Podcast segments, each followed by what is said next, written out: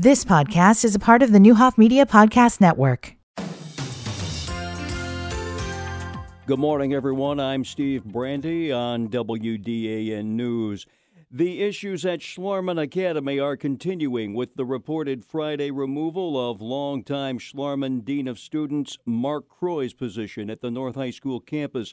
Sources have told Neuhoff Media that Croy departed the North campus during the Friday morning hours and said goodbye to the students before leaving. He had been a regular at the North High School campus for over 20 years. Croy was reportedly offered an alternate position at the South Campus, but has released a statement saying he and the diocese have had a disagreement and he will not be returning.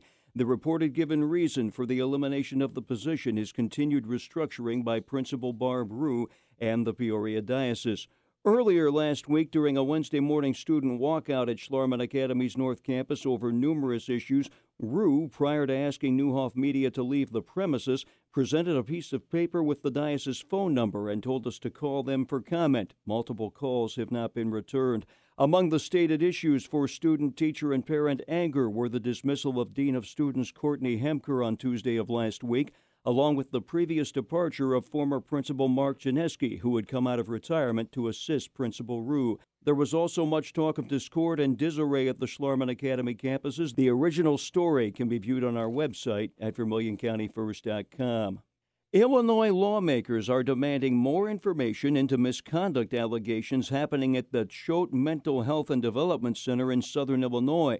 Choate Mental Health and Development Center is a state run facility for those with mental illnesses and developmental disabilities located in Anna. Earlier this month, ProPublica released an investigation about alleged poor treatment of patients by the center's staff. State Rep Paul Jacobs said support is growing for a public hearing on the matter joint bicameral hearing of the House and Senate's Health and Human Services Committee and Health and Human Services Appropriations Committee be convened immediately to provide critical oversight into these disturbing Inspector General reports. Governor J.B. Pritzker said if things are not fixed at Choate, he will look to close the facility. Look, there's no doubt there are continuing issues at Choate, and if those continue, as I say, we can't keep it open. Allegations include a worker breaking a patient's arm and another making a resident dig through feces. Illinois' credit rating got upgraded from worst in the country to tied for the worst with New Jersey towards the end of last week. S&P Global Ratings upgrade is the seventh time in the last 2 years that the Illinois credit rating was upgraded. Different interpretations of what that means on both sides of the political aisle. From the Vermilion County First.com news studios, I'm Steve Brandy.